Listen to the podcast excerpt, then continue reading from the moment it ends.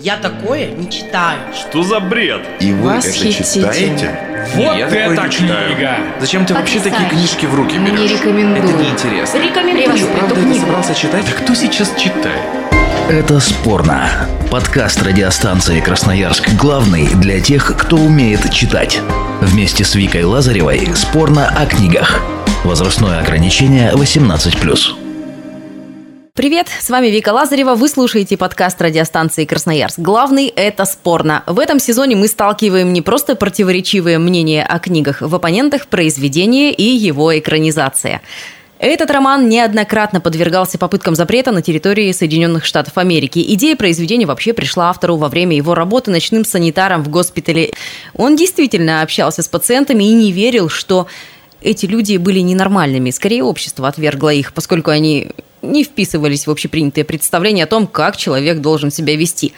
«Пролетая над гнездом кукушки». Роман Кена Кизи, опубликованный в 1962 году, ну и, собственно, практически сразу заимевший успех. В 1963-м роман был переработан в постановку, а в 1975-м Милош Форман снял одноименный фильм. И вот 5 мая 2022 года компания «Иное кино» выпустила в повторный российский прокат шедевр Милоша Формана. Вот, собственно, и повод, друзья. Сегодня у меня в гостях Екатерина Малиновская и Максим Вольхин-Михалевский. Друзья, привет. Привет. Привет. Регалии по-привычному опускаем, спойлеры. Ну, если кто, конечно, не смотрел и не читал, для вас спойлеры будут. Итак, из душевнобольных кто здесь самый адекватный? И кто из мнимых нормальных главный? Сумасшедший. Ну а также про главную претензию к экранизации.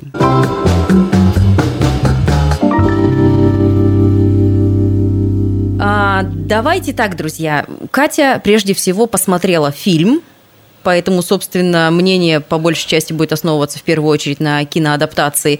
А Максим сначала прочитал книгу. Соответственно, давайте по 3 характеристики коротко от каждого из вас. Максим, от тебя книги, Катя, от тебя фильма.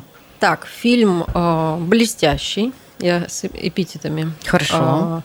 Драматический, ну или драматичный, наверное, лучше. И веселый, угу. С другой стороны. Интересно.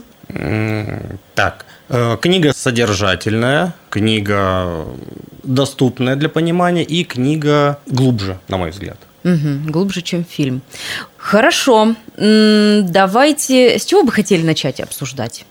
Вот что в первую очередь бросается в глаза для вас? Ну, самое главное, что смещен акцент между... Относительно книги и фильма смещен акцент рассказчики. Это то, на что указывают все критики, то, на что указывают все исследователи. Зачем? Почему? Ну, по сути, да, давайте я поясню. Просто в книге основной рассказчик – это как раз индеец, вождь. А в фильме он отодвинут, он прям задвинут, я бы сказала, даже максимально, чуть ли не там за какой-нибудь шкаф с этой шваброй несчастной. Как считаете, почему так получилось? И действительно ли важен этот герой? Мне кажется, что, конечно, важен, несомненно. Но я могу немножко такую предысторию, да, своего знакомства. Вот когда я посмотрела, я сначала вообще видела спектакль, и тоже там было то же самое, что в фильме. То есть вождь, ну просто вот он как бы стоял там, выполнял вот эти как бы действия, которые ему отведены. Но и ни его реплик, ни вот этой образной системы, которая за ним скрывается, этого ничего не было. Однако это мне никак не помешало воспринять главную идею, ну и как-то вообще проникнуться и полюбить прям с первого раза саму историю. С фильмом произошло точно так же, ну там великолепные актеры, я считаю, просто фильм мне очень понравился, но у меня не было разочарования, когда я прочла книгу, что ой, как же так, вот упустили вождя, хотя при этом надо сказать, что я восторжена была этим миром. Для книги он важен как человек, который вот это все рассказывает читателю. В фильме рассказчик не нужен. В фильме зритель сам видит все, что происходит на экране, поэтому как таковой персонаж вождя может быть уже второстепенным, третьестепенным. Но, опять же, для книги без рассказчика никак. Ну, а как же фильмы, не знаю, первое, что приходит в голову, там вот «17 мгновений весны», например. Там закадрового текста очень много, там очень много повествования дополнительного. Почему было здесь не сохранить? Возможно, какие-то исторические события помешали этому? Возможно, исторические события. Дело в том, что для Америки до сих пор очень болезненная тема индейцев, тема рабства. И они стараются максимально сглаживать углы, обходить острые вопросы, связанные с их историческим прошлым. Вероятно, поэтому и не стали в фильм включать именно вот эту экранизацию индейского прошлого. Угу. Но все-таки этот персонаж, его же ведь и в фильме сохранили все равно. Значит, он все-таки имеет значение? Какое, на ваш взгляд? Он, вот мне кажется, что он то самое мерило, он вот та лакмусовая бумажка, которая показала, что может сделать человек по отношению к другим людям, которые ему доверились. То есть МакМёрфи показал направление, дал цель, дал эмоцию, и остальные пошли. Так там столько персонажей было. Почему было не показать на Чесвике, на Билли, на любом? Зачем этот человек, который практически сливается со стеной? Мне кажется, здесь Кен Кизи, это мое мнение, что здесь, конечно, я в отрыве от книги не могу об этом сказать. Да. Мне кажется, что он все-таки как такой молодой автор, который интересовался этой всей культурой свободы и народов, тогда же битники, хиппи, это все было на поверхности, в обществе. Он как раз эту все-таки тему, да, которую вы говорили, он ее как-то с ее помощью показал, что все-таки этот обычный американец, пострадавший от этого комбината, да, там этот Билли, там этот мальчик, который ему уже 30 лет, он от мамы до сих пор не может там отвязаться. А индеец, он, значит, он может. Один он смог оторвать там пульт этот. Но я опять же скажу, что в культуре Америки очень часто образ индейца сопряжен с образом природы, естественности. То есть всегда противопоставлялся мустанг, индейец на мустанге противопоставлялся паровозу. Индейцы, природа, прогресс, янки. Да, можно было показать, наверное, и на ком-то другом, но так или иначе, все, я буду говорить нетолерантно, все персонажи, все герои все больные этой больницы, они так или иначе белые. Угу. Они все порождение цивилизации и культуры, современной культуры.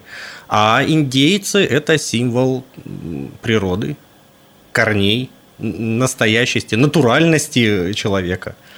Ну, а там заметили, кстати, это и в книге тоже есть, это, наверное, к вопросу уже расовой сегрегации, эта вся история, что как раз ты сказал, да, уже за белыми как раз смотрели темнокожие. Да, то есть, да.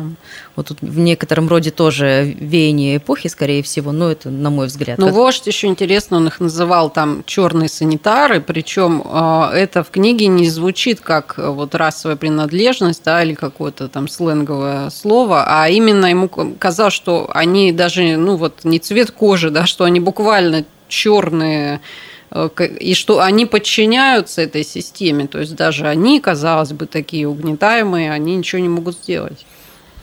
И там же драка, кстати, там же есть драка между белые против черных, там индеец против них, причем интересно. И опять же стоит тогда обратить внимание на то, что да, они работают в этой системе, но они выполняют опять же самые простые функции.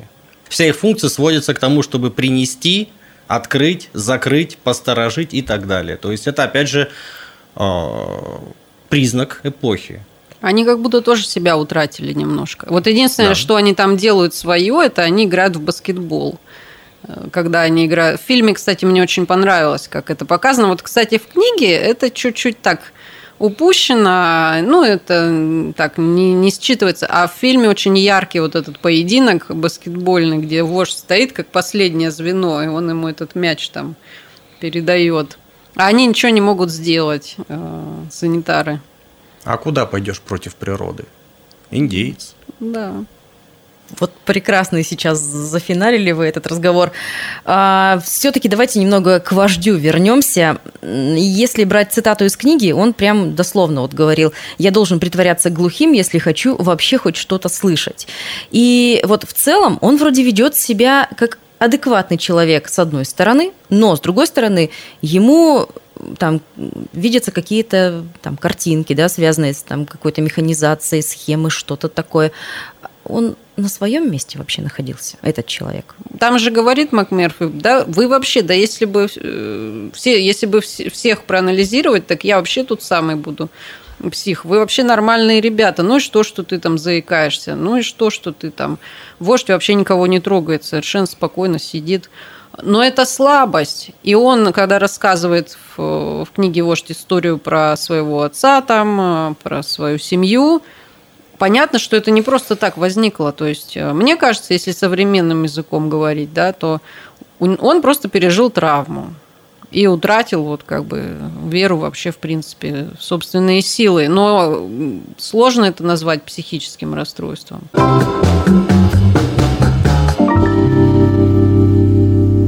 Мотивация финальной, предфинальной, давайте так, сцены, она понятна в книге, в фильме?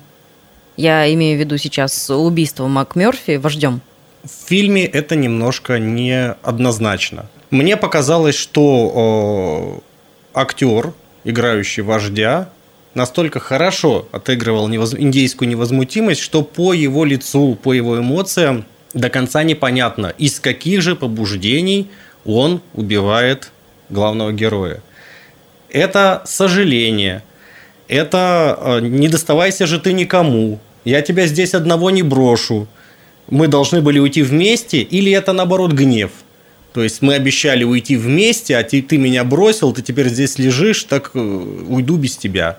То есть если в книге на это есть конкретная ссылка, раз, два, три, четыре, все понятно. Прочитал, перечитал, понял. В фильме это остается на совести зрителя. Ну, мне так показалось. Ну, тут я поспорю. Мне кажется, ну, я не знаю, опять же, мое личное восприятие. Я вот точно так же, я когда прочитала книгу, у меня абсолютно совпали интерпретации. То есть, наверное, это смешанные чувства. Мне кажется, нельзя вот определить, что он поэтому или поэтому. Да у него там все уже внутри. Было еще плюс он в тумане, да, и в своих этих видениях. Но все-таки в первую очередь, мне кажется, он из жалости это сделал, ну, лично для меня, потому что когда он увидел его, и это лицо Джека Николсона потрясающее абсолютно, это изменение, да, и этот шрам там у него на лбу, он даже не мешкал.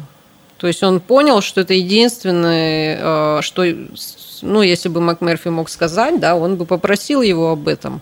Он бы точно не захотел оставаться в таком состоянии. Есть хорошая фраза, я позволю себе из книги процитировать.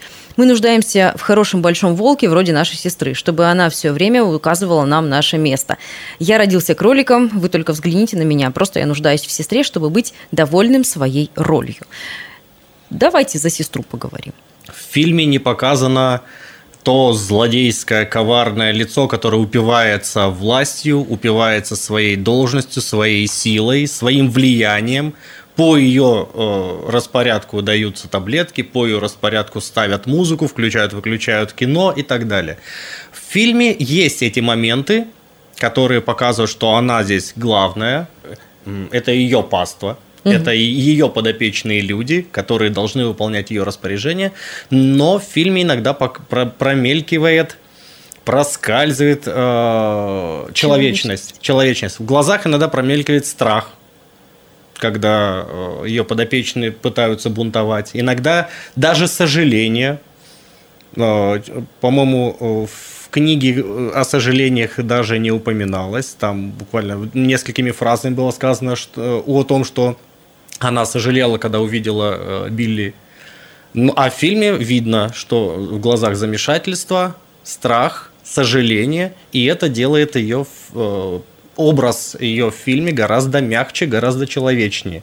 Но ломается то противоречие между бездушным механизмом и человеком. Вот мне кажется, это из профилактических целей, просто чтобы не провоцировать зрителя на какую-то дикую ненависть. Она нас, вот, честно говоря, для меня она просто как очень какая-то кровожадная змея просто. То есть она, ну вот ее поступок с Билли, да, самый хладнокровный, наверное, ну, страшный поступок, когда она его провоцирует, ну, грубо говоря. А она ведь специалист, мы же помним. Она же должна, она не могла не понимать, конечно, какие последствия это вызовет. Она манипуляторша просто высшего уровня. То есть... А может, она сама больна? Конечно. Она-то самая больная. Ведь она убивается властью. Ну, что вот, казалось бы, ну, что сложного поставить им этот бейсбол? Ну, что произойдет? Ничего. Но для нее, она это воспринимает настолько гипертрофированно, для нее это просто крах, это личная трагедия, она всю ночь не будет спать. Ну, она-то там самая ненормальная. Давайте про разные общества, которые заметили здесь. Я насчитал 3. Очень четко противопоставляются, как по меньшей мере, вот 3 сферы, 3 общества, которые между собой почти не пересекаются. Это общество врачей, это вот эта самая система, которая контролирует, от которой зависит будущее всех подопечных. Это мир, в котором жил МакМёрфи, это тот преступный мир, это та разгульная жизнь, полная приключений, полная опасностей, но, в общем-то, кроме приключений и опасностей, ничем не наполненная, не дающая никакого послевкусия. И это общество вот этой именно больных в этой душевной лечебнице, которые не принадлежат ни к медицинскому персоналу, ни к миру МакМёрфи, но они тоже формируют свой круг. У них свои взгляды, свои интересы, и раз уж они там все добровольные, то они могут примкнуть к миру МакМёрфи, как если выйдут, решат уйти, уйдут, у них будет возможность, но вот именно в медицинский персонал им уже никогда не попасть. Это такая закрытая отдельная локация, которая над разум, такой над контроль, старший брат глядит за вами. По фильму перед зрителем, по-моему, ставится вполне конкретный вопрос. А к какому миру причисляете себя вы? Ну да, я сейчас задумалась, к какому обществу я себя отношу. Почему так называется это произведение?